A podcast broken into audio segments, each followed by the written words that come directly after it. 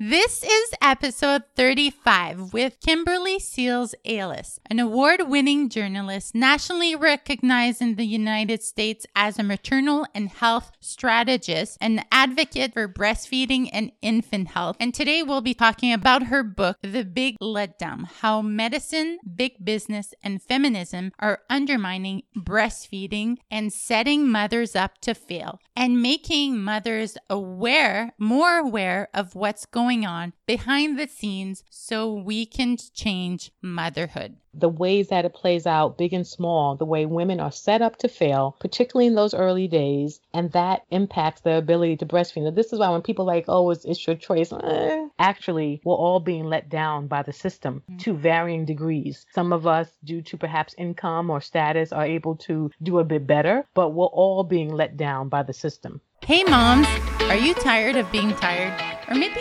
yelling at your kids? Or maybe you need to know how to get your strength back postpartum?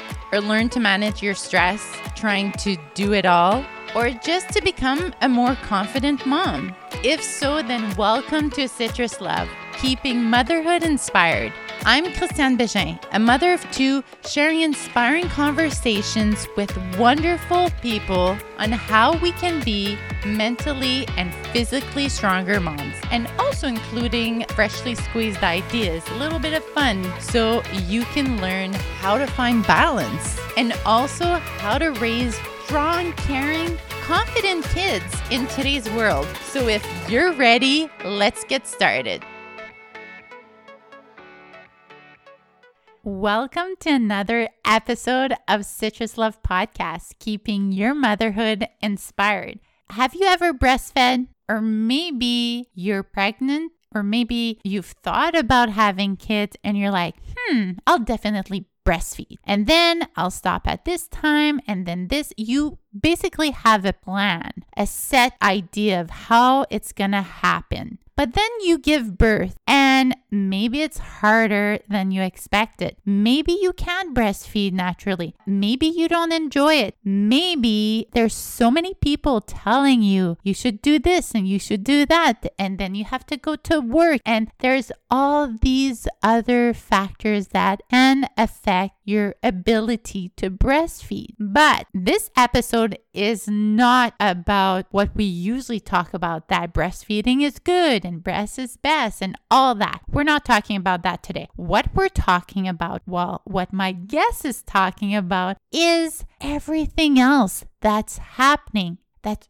goes on in society to indirectly make you decide how breastfeeding is gonna happen for you Get ready because this episode holds nothing back. My guest, Kimberly Seals Allers, is very direct about the reality of breastfeeding in North America, especially the United States, where she's from, and the big business behind it. So maybe you're on the breast is best camp, or maybe you're on the anything that makes my life easier camp. But regardless, being well informed is the best thing you can do for yourself and your baby. This conversation because we talk about multiple factors that is affecting motherhood today in North America. So, with that being said, let's talk a bit about today's guest. So, Kimberly is a divorced mom of two. She's an award winning journalist,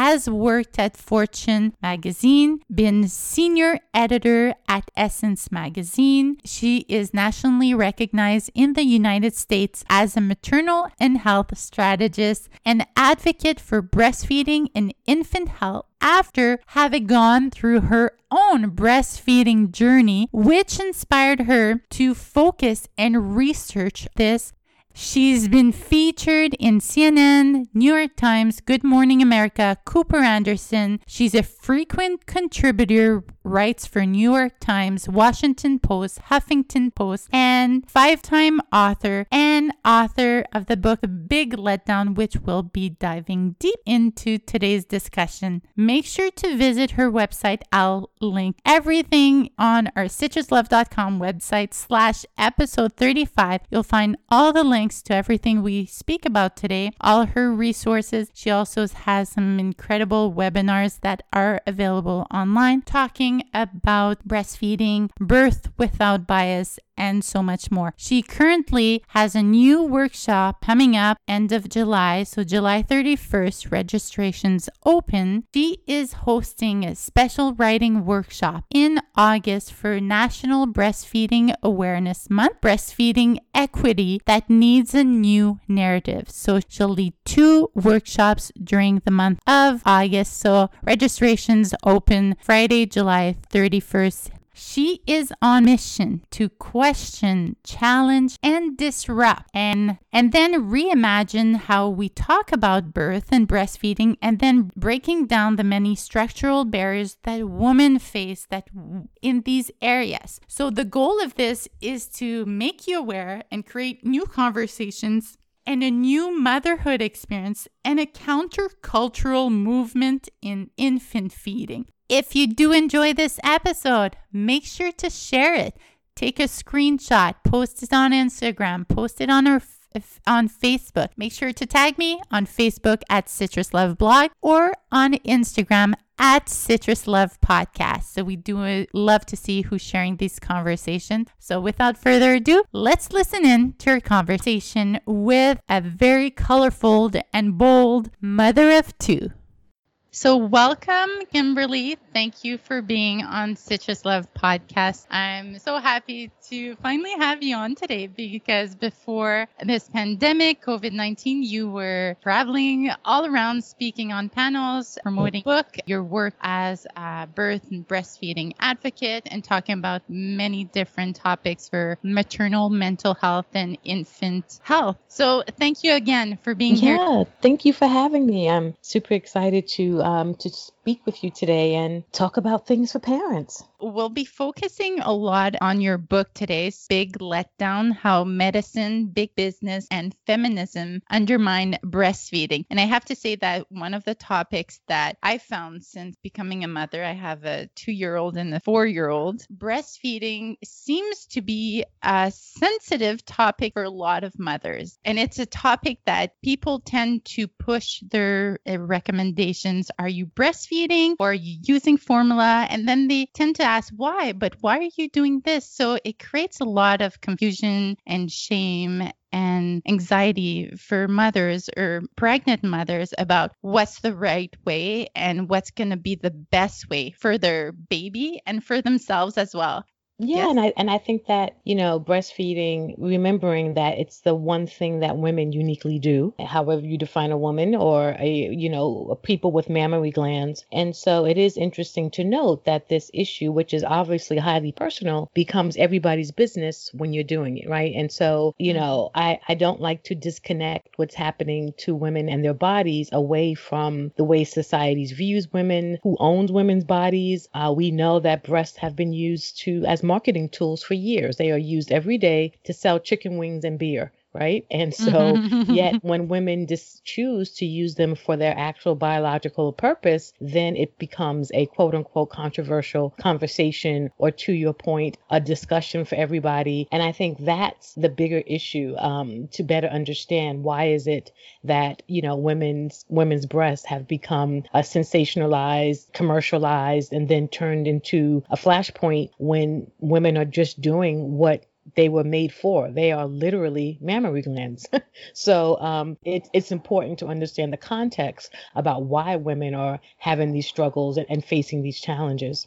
I've seen posts online where a man would see a woman breastfeeding in a cafe and not fully covering up, and it was shocking. One thing I'm curious because in your book, it's incredibly well researched, and you you went deep, and it was investigative work. You published it in 2017, but how long did it actually take you to prep this and all the content? And, and I'm sure you must have at some point had challenges actually getting answers on certain things because you went to the big multinational baby formulas companies and all that to get some answers. So, can you talk about that um, process? Yes, yeah. I mean, so just for those who may not know, I am a journalist by trade. I was a, a writer at Fortune magazine for many years, as well as a senior editor at Essence. I mm. you know, covered Wall Street for the New York Post. Rupert Murdoch sent me to London. I worked at the Times for several months on the business desk. So, so you know, reporting and research is at the core of everything I do, and so it was really important to me to bring that kind of journalistic rigor to the book. And so I spent probably, I mean, you know, even getting to the point of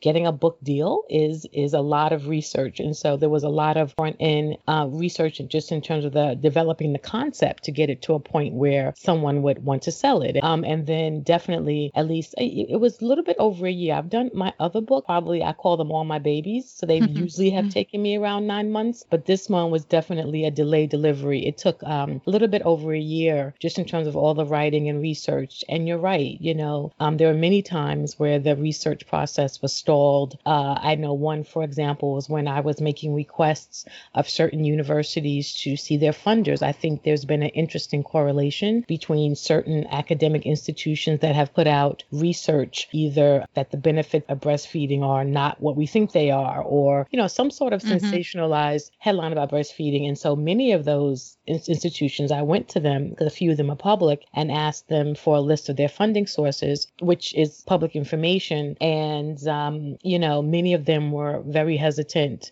took forever to respond, you know, despite my repeated requests. And so some of those types of um, analysis that I wanted to do definitely, you know, took a little bit longer for me to get compliance from some of the academic institutions and even some of the companies that I wanted to uh, write about. And one thing I know you mentioned in the beginning of the book, and I think it's important to mention before we talk about everything, is each mother has a unique breastfeeding or experience with feeding their baby and their physical body going through the changes um, once they give birth. And that the information shared today is not medical recommendation. You're not a physician or lactation specialist, like you said, but just sharing what you discovered about about what's going on on in the outside influences that does affect how a mother chooses or woman chooses to breastfeed or to feed her newborn once it's born. So for you listening at home, the mother, the mom to be, if you have any concerns or specific questions about your health or your baby's health, you should definitely consult a medical professional for recommendations. So I just wanted to put that out before we get yes, into it. Yes, agree. Very, very important your book, what we'll be talking about today, and I do share a few passages from the book. It's focused mainly on what's been going on in the United States, but I do want to mention that for the Canadian women mothers listening, it's all very valuable information. Apart from the specific statistic, this is a topic that will help you make the right choice for yourself what's really going on behind the scenes of what we're being told from posters and from doctors and everything. And that's, that's important because I think for all women, you know, we've all been influenced by feminism. We've all been mm-hmm. influenced by commercial interest, no matter mm-hmm. what country you live in. And so whether you breastfeed or not is not the goal of the book. The goal of the book is to explain to you the factors uh, and, and influences and things that are going on that, you know, have played a part and whether and whether you actually can quote unquote choose that and what's your likelihood for success. So really just helping women to understand the environment around them that has played a part in their ability to choose that option um, and, and to do it for any meaningful duration. That is something that I have seen in many, many countries. So it is concerning. Mm-hmm. So let's start with how you experience it yourself. I know you shared your journey, your story in the book, but for the listeners, can you share your own experience and struggles with breastfeeding, as well as your experience at the hospital after you give birth? How was it for you those first few weeks? Yeah, I mean, for me, I, you know, thought I breastfeeding would be easy. I did not really think about doing anything else, but I was very surprised that even at the hospital that my own wishes around breastfeeding were ignored. My baby was given formula against my wishes and I had to really fight to have my directives, you know, listened to and heard and that was deeply troubling for me. You know, in the days afterward, I, I struggled. I did not really understand that breastfeeding was going to be challenging. And I think this is something that I've been very vocal about the way that the media often, you know, mm-hmm. glamorizes mm-hmm. breastfeeding. And, you know, you see it as women are in a field of daisies and everybody mm-hmm. is so calm and beautiful. And I was, you know, kind of like struggling and and desperate and crying and all those other things. And so I think that we really have to work on that disconnect between what we have been told and what the lived experience of breastfeeding is for many women, and not necessarily because the act of breastfeeding itself is hard, but the experience of it can be hard. You know, mm-hmm. I mean, many of us um, perhaps have moved away from our uh, closest family members. You know, we used to breastfeed with our moms and our aunties and our grandmothers as like a collective thing, and many people are disconnected from those uh, traditional support groups. Mm-hmm. I found for myself there was no local support group. I was driving, you know, 20 something miles back to the hospital that I delivered at just to go to a group that met, you know, once every two weeks. And so this idea of where support is, and then for me as a black woman, really didn't have any kind of peer groups, couldn't didn't really have many black female friends who were also breastfeeding. My mother had not breastfed, so she was not really, you know, she was encouraging but didn't know how to be supportive. And then somewhere along the lines, you you know, when I was having trouble, you know, the same women in my family who have been very supportive of me in college and graduate school and my career in journalism, you know, said things like breastfeeding is for poor people. Why are you doing that? You know, and so it was really confusing for me to understand um, why there was so much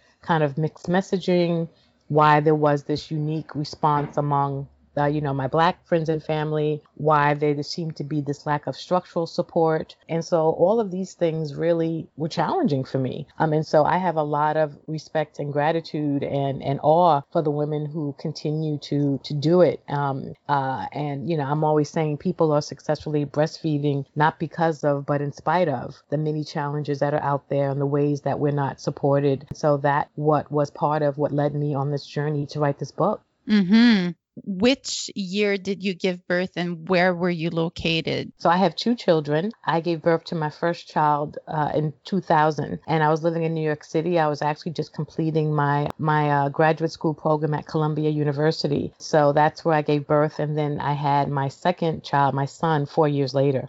You say that when you were at the hospital, they didn't even ask you and they gave your baby formula. Was it because they saw that you weren't able to breastfeed and they just gave it right away?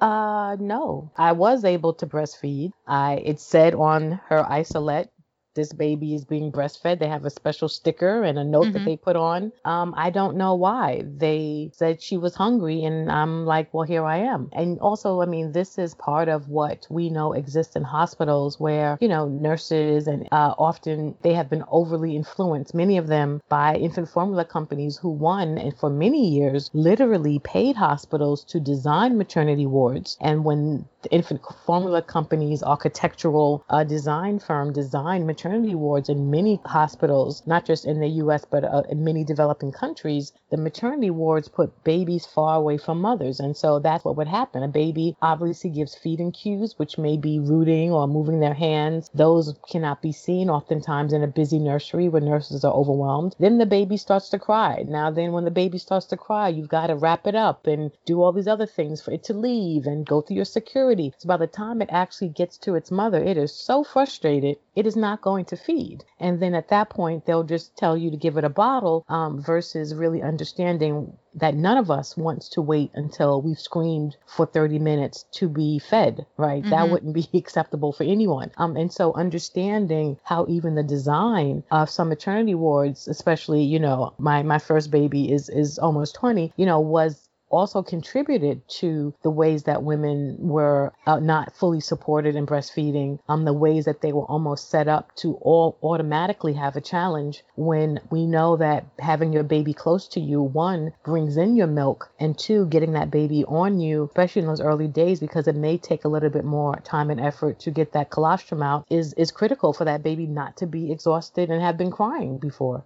Mm-hmm. I read on what was going on in Canada because I was curious to see the difference because reading your book, I wanted to see if there were some similarities. And I've spoken to a lot of mothers that get given birth recently. And the common thing I found in Canada was fed is best they don't seem to push formulas in the hospital. They seem to push breast milk, and it creates a lot of pressure on certain moms when they're struggling. It creates shame and frustration of not being able to feed their own child. And I've spoken to a mother in the United States who gave birth recently. And when she had her first child, she was absolutely traumatized by the lack of support she got in the hospital. So I do see some differences at that level. But what I keep hearing from mothers is fed is best. Women that eventually would like to have kids, but they're not informed properly. And they say, What's the difference? Uh, they're both going to feed your child anyways. So, breast milk or formula, it's feeding your child. If it wouldn't be good, it wouldn't be sold. So, you're seeing a lot of mixed messages. I agree that all babies need to be fed.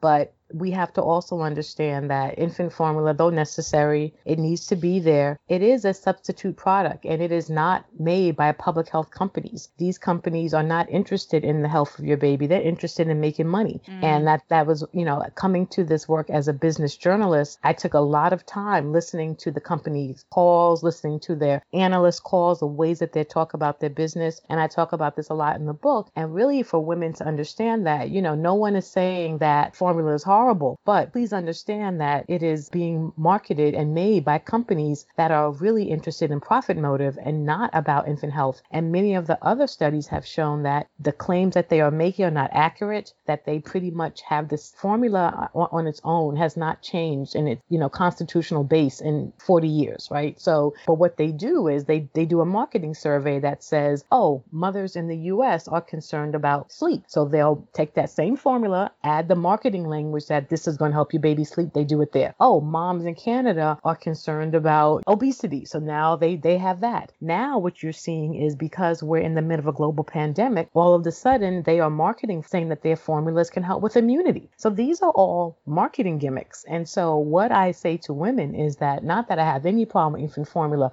per se, it needs to be there for the people who need it, but certainly women deserve to have a, a product that has not been unethically marketed. Um, they don't don't deserve to be the targets of campaigns that are not based on science and they deserve to have the truth, right? And so mm-hmm. actually the truth is best and knowledge is best and all those things. And so so that's really my concern and also this idea that any product could be comparable to what your body creates, I think speaks to a larger issue. And and that's what my concern is. There has never been one study that has proven infant formula to be better than breast milk. It just doesn't exist. The best they can do is try to say it's as good as, but mm-hmm. never, there has never been one scientific study that has proven infant formula to be better than breast milk. It just can't be. And so, you know, it is one thing to understand its limitations and we use it anyway, but it's another thing to try to glorify it into what it's not, which is really just the function of clever marketing.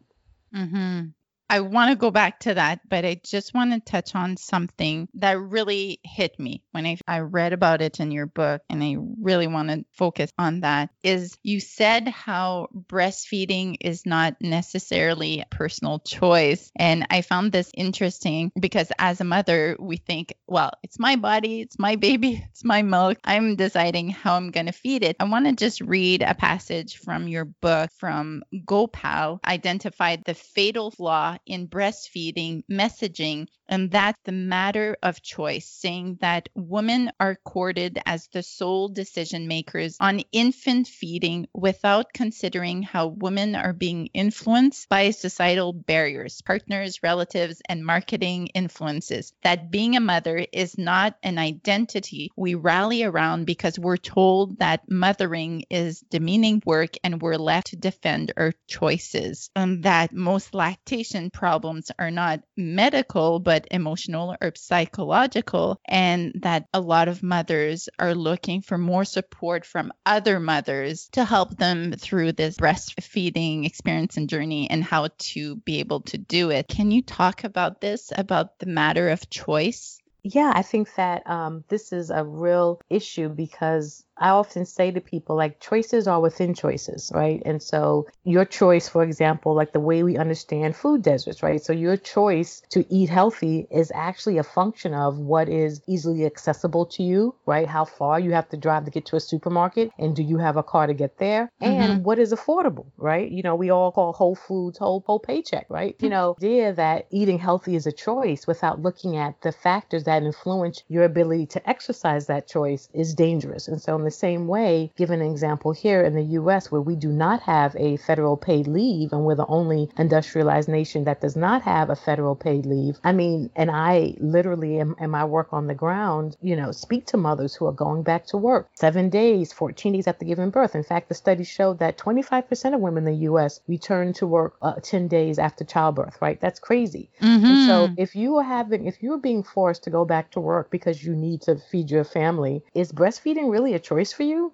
Mm, it really isn't right? Mm-hmm. And so, you know, maybe you can pump, maybe you could, you know, do that, but it really isn't a true choice for you. And so when we fail to acknowledge that choices are within choices, that may be a choice in terms of your job. Yes, even with my son, when I went back to work, I was able to continue pumping, but I had an office, right? I, I don't work in a manufacturing plant. I don't work at Starbucks or Walmart. And so when, when we're saying these things without understanding how that actual choice is, is accessible to others and how it is not, we are having a very privileged and blinded conversation conversation. And that's what I hope women can move past. Uh, you also mentioned the book that if in the United States women had longer maternity leave, whether paid or unpaid, it was associated with a decline in depressive symptoms and overall improvement in maternal health. And of course, if your working environment does not help with giving you a comfortable place to pump, I remember when I had my first baby, and whenever I'd leave the house, I would be incredibly stressed out of thinking about, okay, I have to plan where I'm going to feed the baby because I don't want to make others uncomfortable. Is there mm-hmm. a toilet? Is there a dark corner? For working moms, the anxiety around this, if the workplace doesn't accommodate, it makes it even more difficult to actually want to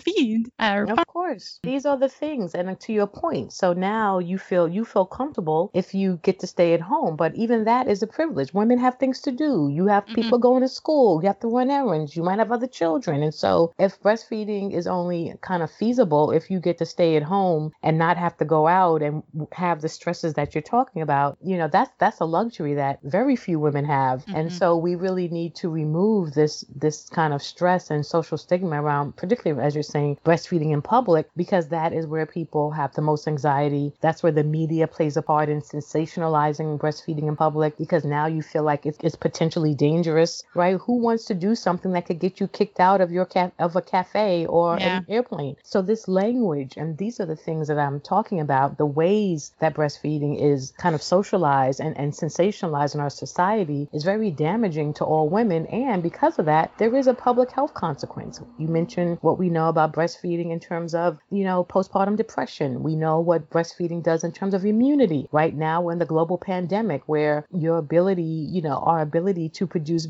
children with good immunity is very important. Um, mm-hmm. Um, and so this is a time for us to be thinking about this, not just as a choice issue, but it's a public health issue. And one statistic you shared, which I found surprising, was that studies show that less than 5% of women are physically incapable of breastfeeding. With everything we're hearing, you'd think that that number would be much higher. But from what I understood in your book, is a lot of that was emotions, uh, pressure we put on ourselves, and we think that breastfeeding is naturally hard, and we're not going to be able to do it correctly the first time, or because other mothers say it's a challenge. It's one of the most challenging things with having a child, and breastfeeding mm-hmm. is a cultural thing. Yes, depending on where you're living, right? And so, I mean, I think that breastfeeding, you know, is is difficult, not necessarily the act of getting your breast into an infant's mouth, but I think that, you know, the, the experience of it all, the stresses, and I think that is very much connected to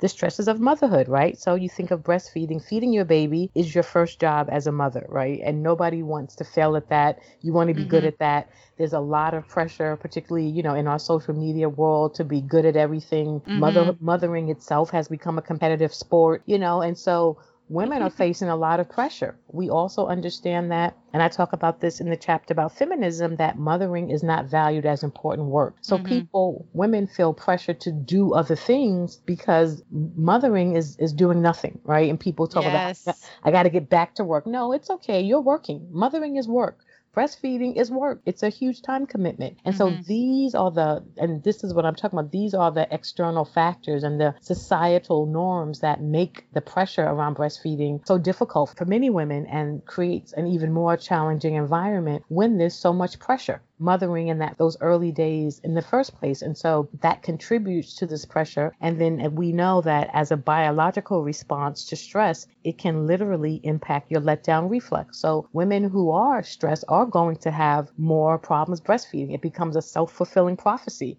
and a vicious cycle right? So you know we really have to help people understand how their bodies work um, and then deal with some of the ways that we can alleviate some of these pressure points for women so that those who want to can actually breastfeed and it could be successful because they're not under so much stress that it's actually working against their bodies.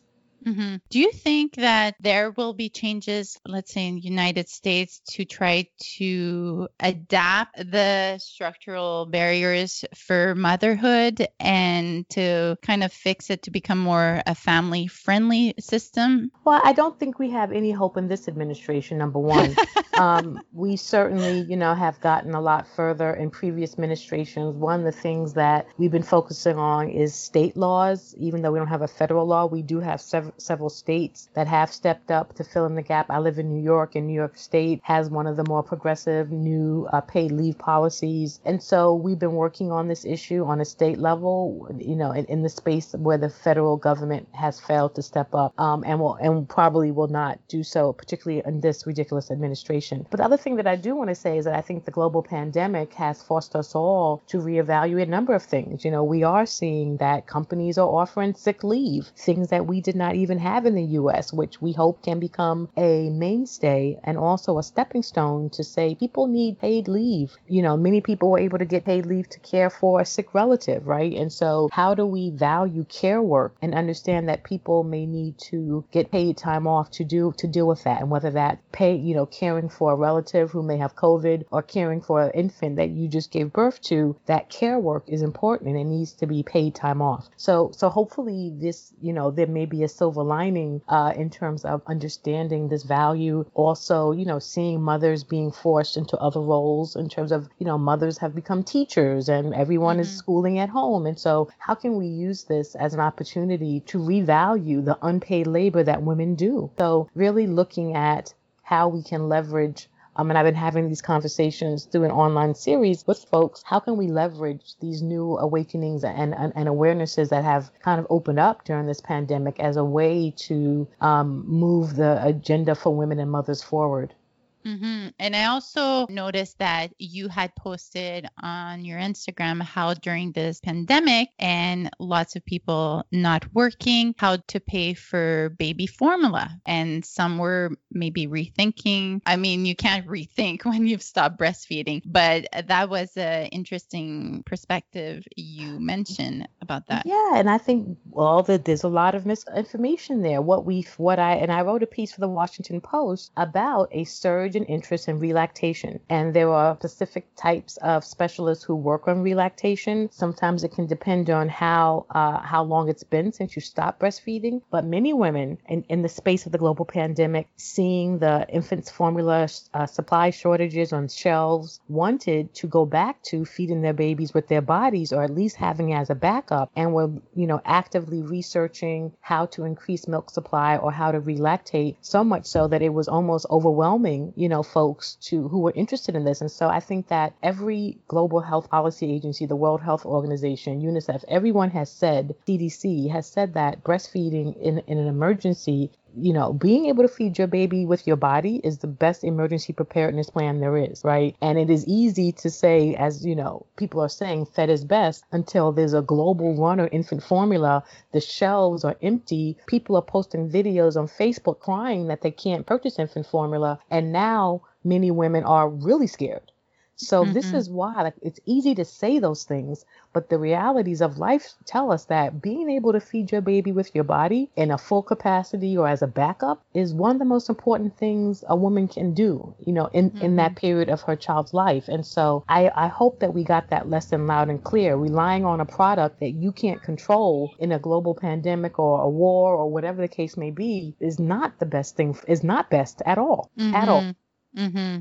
Let's talk about the, which we've talked about a bit, the big business of milk formulas, the companies that are gaining profits from all of this. You say in your book that the infant formula companies are undermining breastfeeding success and that our breasts have become profit centers for pharmaceutical companies and breast milk substitute manufacturers who benefit from selling us messages that we will fail. So obviously, if we can't breastfeed, they're making money selling the formulas. So, what are other messages these companies trying to make us fail in, in a way? And I think it's important to understand again, these are global for profit companies. And so, for them to increase their market share, for them to continually increase revenues and have profit growth, which is the goal, they have to A, get fewer women to breastfeed, or B, make sure the women breastfeed for a shorter duration, right? So, there's only one way for them to make more money. I mean, now we see them creating this whole follow up milks and product beyond 12 months and trying to get people to buy other things. But in that critical early period where they hope to hook you, that's how they do it. And so, they have a vested interest in breastfeeding failing. That is part of their goal. One of the things that I was mentioning, even in this research, when I was listening to the analyst call. So, you know, as a publicly traded company, the CEOs, they talk to Wall Street analysts, they talk to shareholders, and they speak actively about their business model, the ways that they are infiltrating markets, the ways that they are, you know, looking to expand market share. So, one of the things that was interesting, particularly in the US, was even though uh, the CEO in this particular call was acknowledging that breastfeeding rates were increasing, he was also looking at the employment rates of women because he knew that when women go back to work or when women are working, they are less likely to be able to continue breastfeeding. And so mm-hmm. he was literally talking very publicly about how he was looking at the rise uh, in,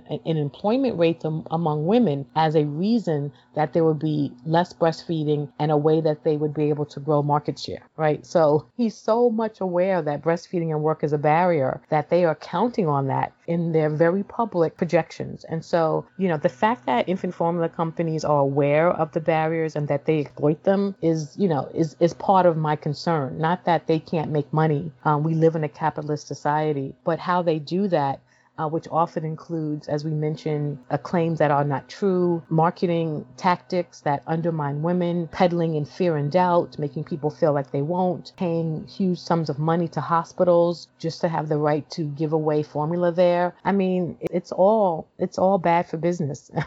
and another thing is, as a mom, eh, you know, if they say studies show that research show, we often think, well, it's research, it must be true, but we don't necessarily know who's financing that research. And that's one point you made in the book how if it's financed by one of those big companies that's factoring baby formula, then of course there's a bias in the research of what they're sharing and how um, mm-hmm. um, they're getting results. Yeah, and that goes back to what I was sharing earlier around me looking at these academic institutions. I mean, you know, many researchers need money and uh, many physicians and, and, you know, want to be able to do research. And the infant formula companies have been very happy to use their deep pockets to fund research, but that the outcomes have been questionable. And so one of the things that women need to do in general is just become better at understanding science, right? Because we live mm-hmm. in a mm-hmm. society where we, to your point, we hear every day a new study says this, a new study says that. Yeah. Whether it's about uh, uh, the latest diet fad or should we eat milk, you know, mm-hmm. it's ridiculous, right? It's hard to keep up. It's yeah. hard to keep up.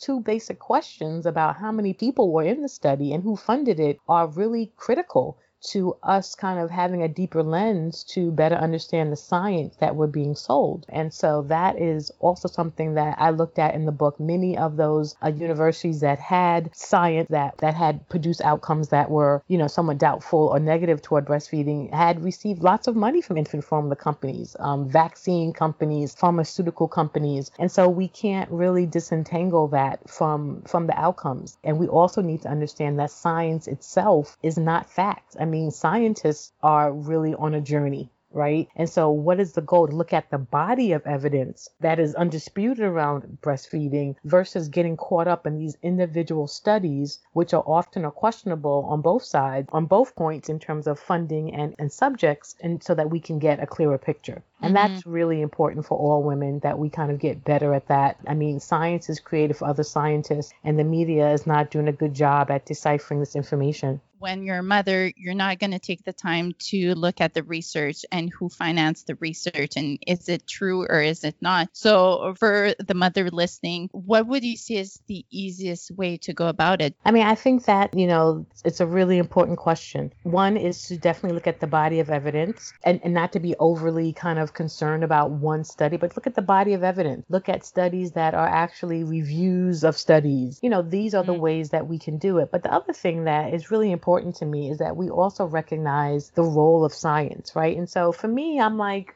do we need science to tell us that a manufacturer can't replicate what the body naturally makes? Or is science really should be focusing on cancer? And, you know, I mean, I, mm-hmm. I also just want us to balance that with the fact that we can't let our maternal intuition, our instincts, the things that have literally kept humanity alive for generations upon generations, we need to maintain that. And, and I wrote another piece about that for the Riveter, just really saying, listen, yes, science is important, but it needs to be balanced. It should not suppress what our maternal instincts, it should not override the things that our mothers told us and the things that we know work. And so we really need to develop that balance because a lot of science has been to the oppression of women a lot of science. Historically a lot of it has just not been about centering women. And so I, I, also need us to think bigger about the role of science in women's lives and what role it has played really as one of the tools of oppression and mm-hmm. not necessarily a tool for liberation for women Mm-hmm. Another thing is that because often we say, well, if the doctor said it, then it must be true. I know just saying this, if there's some help that professionals listening, they um, might not appreciate it. But I just want to be honest and, and say different aspect that we should consider.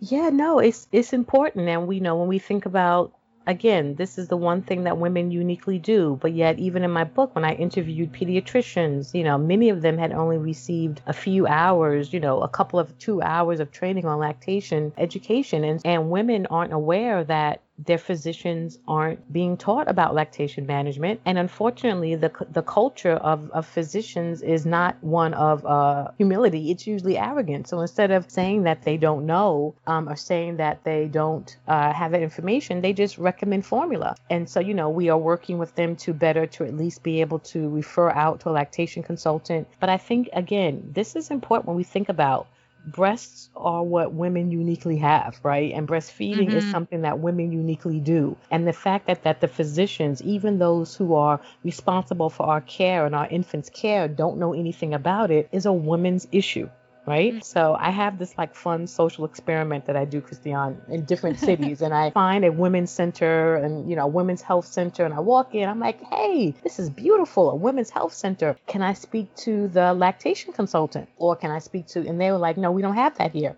And I'm like, but this is a women's center, right? But the women's center is usually about cancer. So if your breast is diseased, there is plenty of help for you. There are plenty of resources. There are plenty of great places. There are plenty of people marching. But what about a healthy, functioning breast that actually people need information on what it does in its normal biological function? There is very little information on that. As you pointed out, there is very little science on that. There is very little uh, support in terms of the codes that are needed to be reimbursed for that. And so we, again, as women, we have to look at it like, why do I have all this support and information if my breast is diseased, but nobody who can help me if my breast is healthy? And mm-hmm. my physician has even been taught how to support a healthy, functioning breast doing what it was made to do? Come on. These are the questions that we need to be asked. And this is more important to me whether than, than to have a conversation about breast milk or formula, but mm-hmm. for us to understand these bigger issues that really should enrage us all.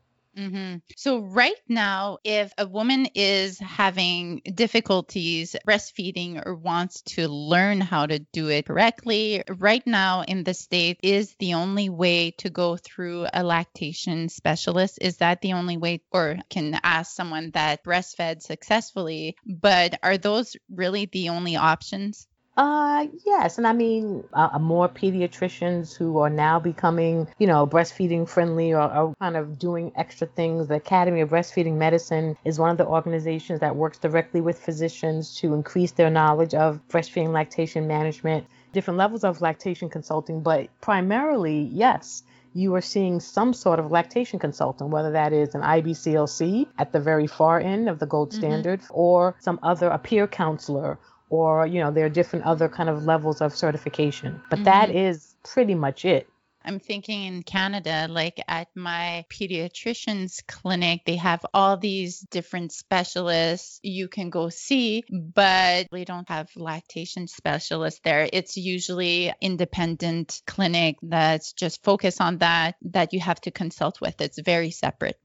Yes. And this is also this thing about separating women's bodies, right? So it's like you get pregnant, then the OBGYN is there. Now, after your uterus is empty, he's not interested really in you anymore. The pediatrician is more interested in your baby, but your OBGYN doesn't care about your breast. It could be argued that your breasts are the pediatrician's job because it is related to that infant's nutrition, but he's not really interested either. And now you have to find another person to deal with your breasts. I mean, mm-hmm. seriously, it's mm-hmm. like cutting up women's bodies into pieces. And this is yes. all part of the model of making money off of women's bodies as, as opposed to a holistic integrated approach that that could actually acknowledge that my infant's health is connected to my breasts, right? And what's going on in my uterus is connected to my infant. Like, you know, like mm-hmm. there, there mm-hmm. are connections here that are obvious, but don't work in this current system of cutting up parts to create specialties just to, you know, charge more money. Yes, that's so true. That's so true because even the mothers I've contacted because I knew I was speaking with you, and they're like, there's like four different people they had to see after having the baby because there's not one place that gives the woman information about the woman's health post birth. It this is separate from that and this is separate and it it gets overwhelming especially when you're a new mom and you're already tired and then you have to start finding all these types of specialists just for one thing for each one. It it's a lot. It's a lot. And then we turn around and wonder why we're stressed. I mean,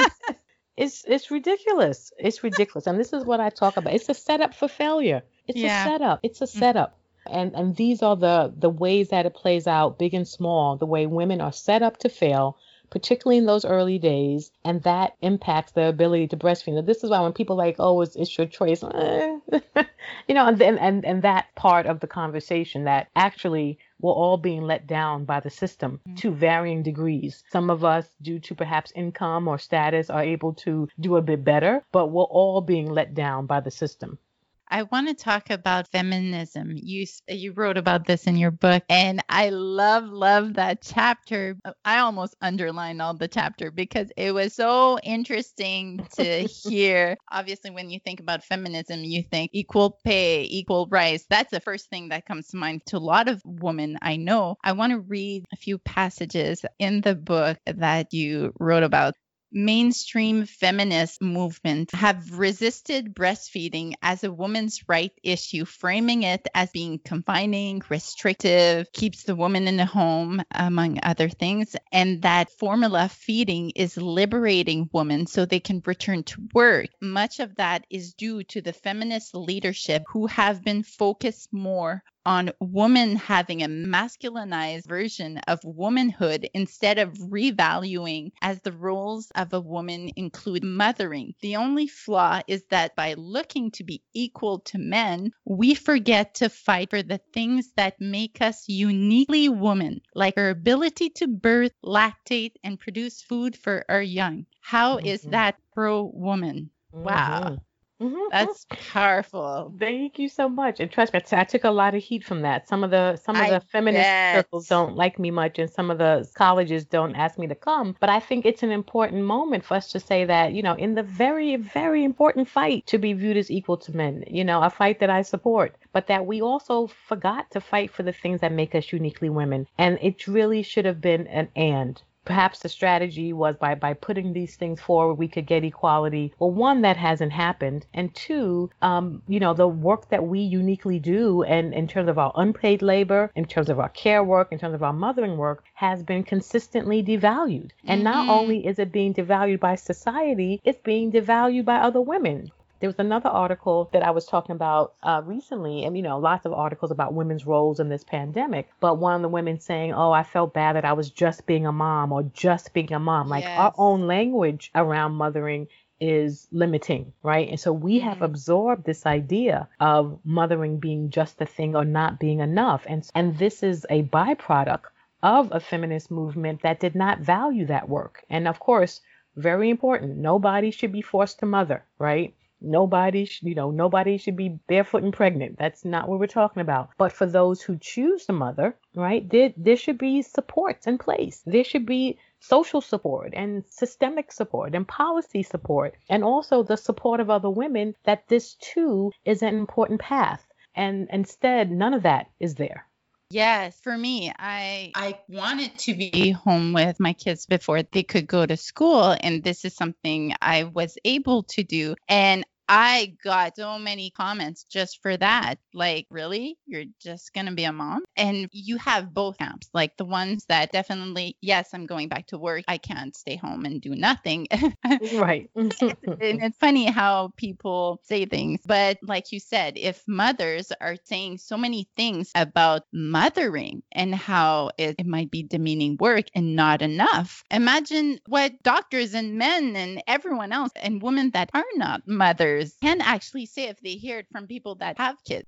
Exactly. It's very true. And one of the things that I've been speaking out about, and hopefully you can share this link because I wrote a piece for Washington Post just around the fact that we have Mother's Day and Women's History Month. And I'm like, well, how about that we celebrate mothering as an important part of women's history? As well and not mm. just be relegated to a day where it's mostly going to be overpriced brunch and some some cards right? And so and even in this way women are taking part in the devaluing of mothering right? Like mo- women's history month is only about your secular accomplishments which are important. The mm-hmm. first woman to be a judge the first woman to be a pilot you know like that's what we do. We we celebrate secular accomplishments very important. But one we're talking about these these accomplishments without the lens of motherhood motherhood. And in this piece, I talk about some very prominent women who are actually mothers and how mothering has a plays a significant role on that career journey, right? Like Ruth Bader Ginsburg has has been one of the people who has spoken a lot about her mothering role and how that played with her role to become a Supreme Court judge. But we detach that in much of our covering of Women's History Month or our own celebration of our women's heroes that we aren't including that mothering lens into that, which obviously for me, one makes that journey all that more remarkable because as, as a mother, we know what they went through to achieve that goal. But also, it continues this this separation of women's lives. This idea that your secular life is different from your mothering life, and your mothering life needs to stay hidden, and only your secular life and your your you know career accomplishments are worthy of recognition. This mm-hmm. is dangerous. You know, these are for me core feminist issues and core ways that we as women have to rally together and do better. And and this idea that, you know, mothers are celebrated for one day and not even included in a whole month of history is problematic and, and is part of what we're talking about that contribute to the feelings of isolation and sometimes depression that women can experience when breastfeeding. Exactly. Exactly. The fact of the matter is, breastfeeding should be able to be done anywhere. And, you know, like I said to people, I tell them all the time, one, it's dangerous because, and, that, and I've led a lot of community projects for the Kellogg Foundation. When people don't see breastfeeding happening kind of out in the open, it creates an idea that doesn't exist. And what mm-hmm. we don't need is a continued social invisibility of breastfeeding. So, yes, it is important that we have rooms if mothers choose to use them. But the most important thing we need to do as a culture is to increase the visibility of breastfeeding so it can be normalized, right? And so the more you do breastfeeding in a closet, the more that the time that the woman does it outside, then she's shamed and, and it's sensationalized. But if everybody was doing it outside, like in many countries, mm-hmm. then it would just be nothing. I don't know if you remember this was picture a couple of years ago, but it was so hilarious. I think it was the president of Chile or a, a Latin American country, and the woman, he's in a heated conversation. With the woman, she's breastfeeding literally with her full breast out. He's talking to her as if he doesn't even see this child. And it was like, yeah, you know, I mean, I travel to other countries, even Europe and, and you know, Canada. Mm-hmm. You know, breastfeeding just happens. It's not a thing. And so, again, people want to make this about them because it's about your breasts, right? Mm-hmm. No one else is worried about what your other body parts are doing. But because breasts have become everybody's, everybody's through this sexualization, through the marketing, through etc., it's an issue. You know, mm-hmm. it's, and so we really have to get smarter to that and and make sure that we're supporting breastfeeding wherever it happens. I agree. Have you seen any changes since you wrote the book? And what are you really advocating about right now? Well, yeah, I mean, I think one of the things I'm most proud of about the book is just the conversation that is starting. Conversations like this one, where we're mm-hmm. saying, hey, yeah, that really doesn't make sense. And why is that? Right. And so that's the most important part of it for me. You know, I've been really blessed to be able to travel. I think last year I was in six different countries talking mm-hmm. about the big letdown, many, mm-hmm. many cities. And so the fact that this is starting conversations is one of the things that I'm most proud of. Um, and that women can start to, we need to start questioning not breast milk versus formula, but why why do I not have access to leave? And why is it that people care what I do with my breasts? You know, like these are the bigger questions. Um, it is in commercial interest to keep us pandering over these, you know, small items and not having these big conversations. So I'm hopeful that it can be a tool for us to have these bigger conversations. Mm-hmm. What are some comments you've received about what is surprising, not necessarily mothers, but those that you've met last year from this book?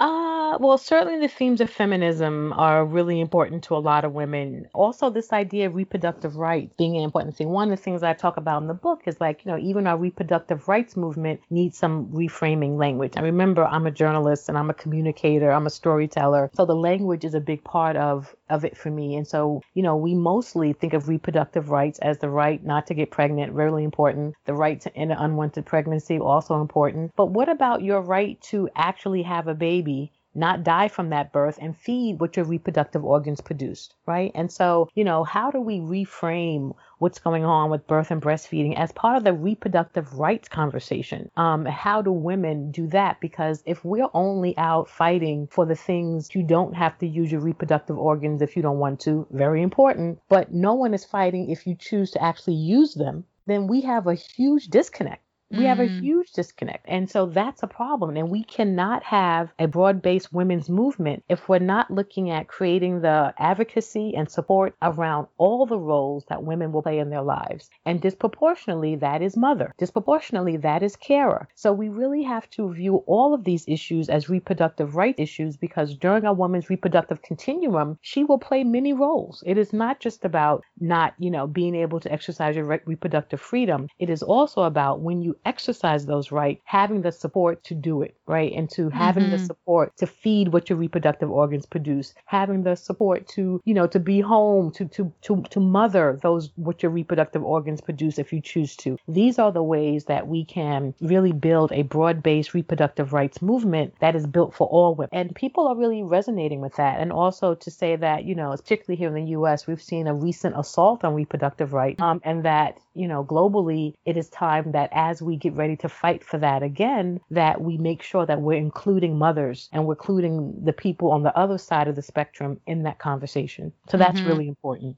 Mm-hmm. I want to talk a little bit about the bias against of Black mothers because mm-hmm. this is another thing you fo- you're focusing on right now. Tell us for Black mothers, uh, what's their birthing realities and breastfeeding experience different to a white mother?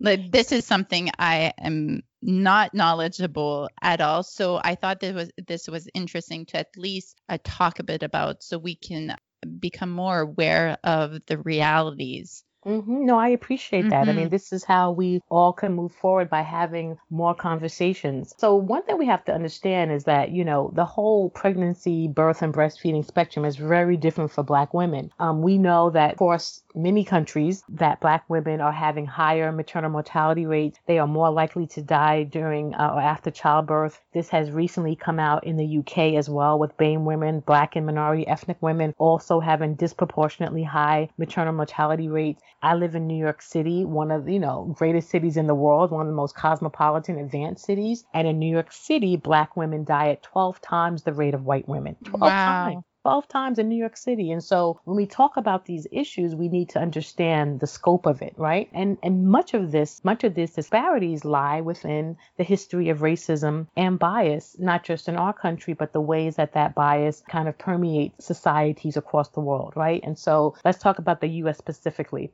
we know that when black women were slaves in this country that they were stopped from breastfeeding their own children and forced to breastfeed the children of their white slave owners. Now the slave owners recognized the value of, of breast milk. They viewed the black women as their property right and their children as their property and they were using that as a way to enhance their own property and benefits. Um, and so black women had a history of being known as breastfeeders and so they were used to feed other people's children. And so that created a disruption because we know that breastfeeding is not just about the food. It's also about that bond, right? It's also mm-hmm. about that feeling that you get when you have your baby on your breast. I'm talking about it now, giving myself goosebumps, right? Um, that that connection that you feel to your baby and the fact that black mothers during slavery had that disrupted and that they were forced to provide that to the infants and then the children of their oppressors is something that none of us can understand right? None of us can understand that. But what we know is that that created a generational trauma. It created a disconnect between that natural mothering experience that black enslaved women were never allowed to have. They weren't allowed to own their children. Their children could be taken from them at any time. They didn't they could not protect their children. Their children could be beat as viciously as they were and then sold the next day. And so we really have to understand the complex nature of motherhood, particularly as it relates to breastfeeding because what I have found is that there's still a generational disconnect, right? And that even though slavery can feel like 400 years away, we know that many things can get passed on. And really when we think about segregation, it is, you know, my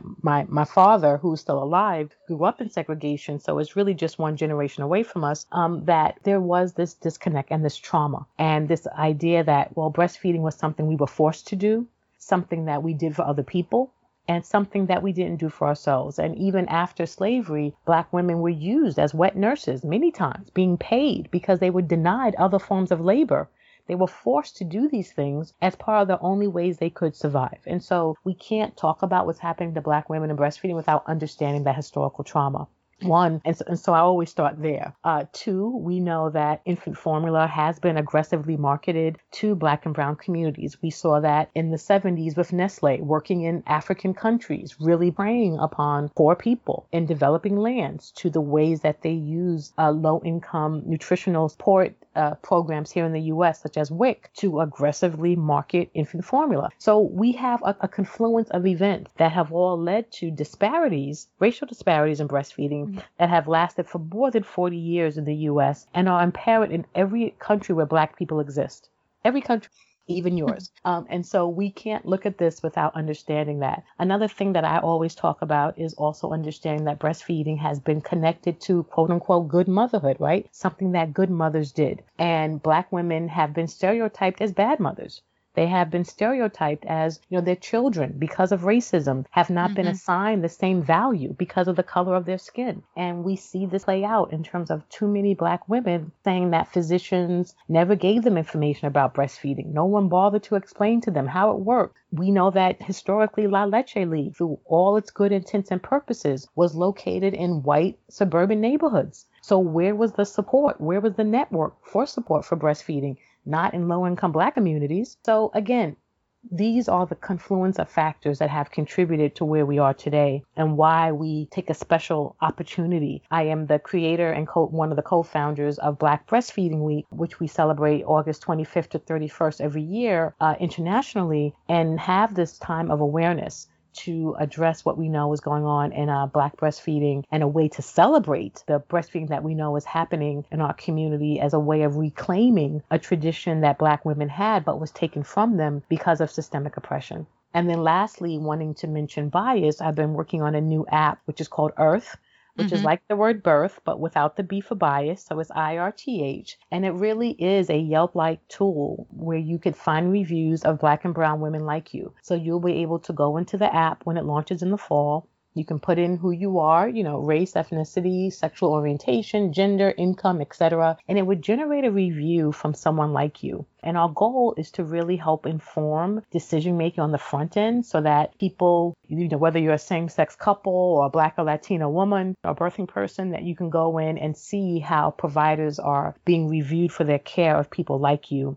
But that also on the back end, we can begin to create data so that we can use as a tool for change, that we can aggregate these experiences and now use it to push hospitals to improve their care practices so that everyone is receiving fair care.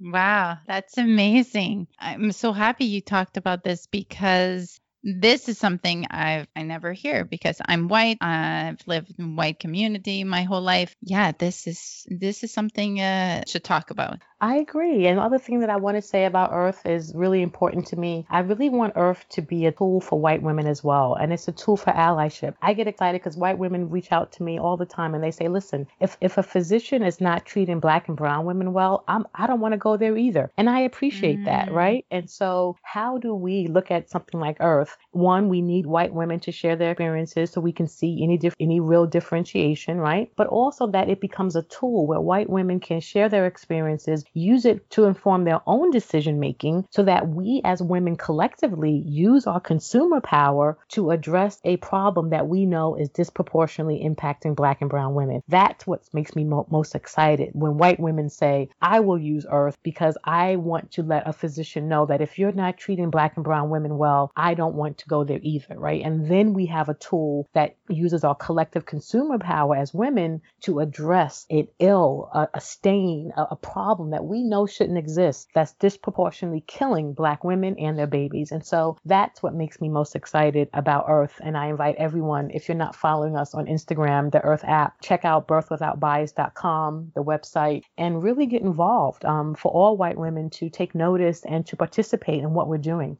this app so it will be out this canadian mothers can they use it or it's right now it's focused for um, the united states right now it will be focused on the united states we okay. will be expanding but our expansion for canada and the uk will likely more happen at the top of 2021 so it's coming but it will like in the fall will just be us you have to start somewhere yes we have to start somewhere good. but it has been you know i travel the world and people like oh my yeah. god we need this here too so it's just a matter of you know the technology and the funding to make that happen. So you know we'll we'll keep working on it to make sure that it is something that is global. We know that it is needed in many places, and that you know because racism is not unique to the U.S. Um, mm-hmm. Um, bias on on skin color is not unique to the U.S. And so we need to have these tools to be able to make better decisions and use our consumer power and get some qualitative data to these hospitals and make it public. Right? It needs to be publicly accountable. The mm-hmm. hospitals know what's happening, but it's not public information for everyone to access. So that's really what we want to do: is create a new accountability mechanism and use technology, which, as we know, has disrupted many industries that have been slow to self regulate. And perhaps this can be a prod to get the hospitals and providers more in line with what they should be doing. Mm-hmm. So, where can listeners find more about you, your books, your articles? You had this online webinar. Will it be available? And if so, until when? So, give us all the details, a social media account. Yes, thank you so much. So yeah, you can learn a lot at kimberlysealsallers.com. You know, the online series is called the Silver Linings Playbook. It was really important to me that we look at what silver linings might come out of this pandemic and and think about how we could transform the landscape of birth and breastfeeding by looking at one, we know that pandemics historically have been society changing events, kind of one-time windows to do things differently, and that we needed to be prepared to think about what that can mean for women uh, in birth and breastfeeding. And then the whole series will be online and available for people to watch. Um, and so we're excited about that. Um, you can follow me on Instagram at I am Casey Allers, letter I A M Casey Allers. Same for Twitter and same for Facebook. Um, and really, let's just keep the conversation going. Um, that is really important. I mentioned the Irth app. The website is birthwithoutbias.com, and then we are um, at the Irth app uh, on Instagram as well as Facebook. And so, you know, these are important initiatives. You know, these are things that need all of us to come together to improve the landscape for all women. And I'm excited about the future. That's amazing. I'll just end with one question I ask everyone that comes on the podcast. So we all know that being a mother, a parent is a roller coaster of emotions and experiences, keeping motherhood inspired. What one thing have you found kept you inspired and energized throughout your mom journey? Oh, wow. I mean, so much. Mothering is one of the most important jobs I've ever had, and I take it very seriously. I think the learning, you know, I'm I'm a bit of a of, of a nerd, but my children, uh, my children have been my greatest teachers. They continually teach me not just about myself, but also about who they are and, and ways to see the world. And I think one of the most exciting things about my motherhood journey has just been the learning, you know, the ways that I've been taught and continue to learn uh, about my children and and about myself and about the the world. And for me, that is incredibly rewarding and exciting. Thank you for listening to another episode of Citrus Love, Keeping Motherhood Inspired podcast. If you think someone would enjoy to listen to this episode, please share it with them. You can share the link wherever you're listening or go to our website at www.citruslove.com slash episode and the number where you will find the episode as well as all the information about the guests or the specific episode. The best way to get our podcast ranked is by leaving me a review wherever you're listening two, three, four, five, six stars, whatever you feel reflect podcast. This will not only let me know what needs to be improved as well as what you particularly love. Make sure to subscribe to the podcast so you'll get the next episode. And thank you so much for listening. Talk to you next time. Bye, guys.